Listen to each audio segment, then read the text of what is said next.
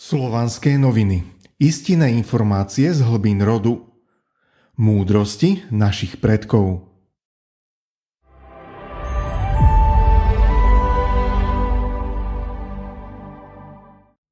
Komunikácia s prírodou Aby človek mohol komunikovať s duchmi, mal by ísť do prírody, do lesa, k jazeru alebo rieke, na pole.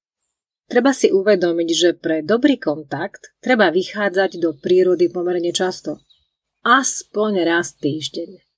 Miesto by malo byť opustené, aby nikto neodvádzal pozornosť. Vychodeným cestičkám sa radšej vyhýbajte. Mali by ste sa tiež vyhýbať oblastiam, kde sa hromadia odpadky. Ak ste našli správne miesto, najlepšie je ísť ďalej na boso. Duchovia by mali cítiť, že namiesto zvyčajných dovolenkárov popíjajúcich alkohol prišiel človek, ktorý sa zaujíma o tajomstva prírody, ktorý je láskavý k lesu. Netreba sa cítiť ako pán prírody. Mali by ste sa stať jej súčasťou.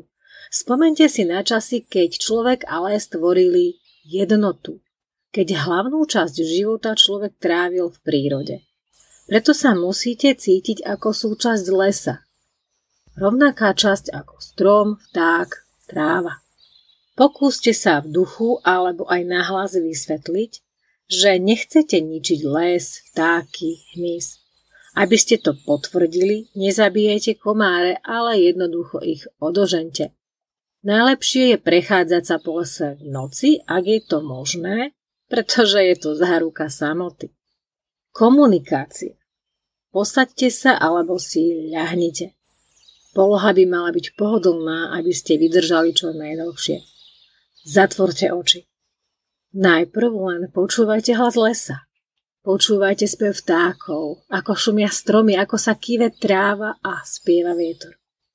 Potom zavolajte ducha a povedzte, že s ním chcete komunikovať alebo ho požiadať o radu. Najspoločenskejší duch sa určite ozve a potom sa s ním budete môcť porozprávať. V duchu položíte otázku a mentálne dostanete odpoveď, pretože komunikácia s duchmi prebieha presne na úrovni myslenia. Bude to ako hovoriť sám so sebou, ale v skutočnosti je táto odpovedajúca časť hlasom prírody, ktorú predstavuje prírodný duch. Nemyslíte si, že tento rozhovor je len výplodom vašej fantázie. Nie je to tak.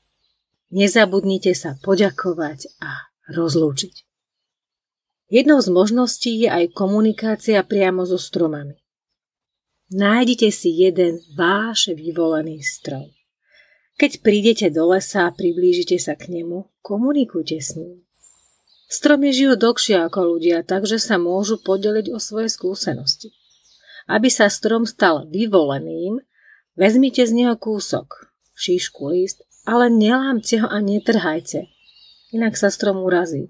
A na oplátku mu dajte vlási, kus oblečenie alebo nejaký váš dar. Potom medzi človekom a stromom vzniknú putá a v budúcnosti bude časť vašej sily uložená v strome, ktorá sa bude zvyšovať a ako strom rastie, získate časť jeho múdrosti. Pri odchode z lesa je lepšie nechať si kúsok oblečenia na konári, aby na vás les nezabudol.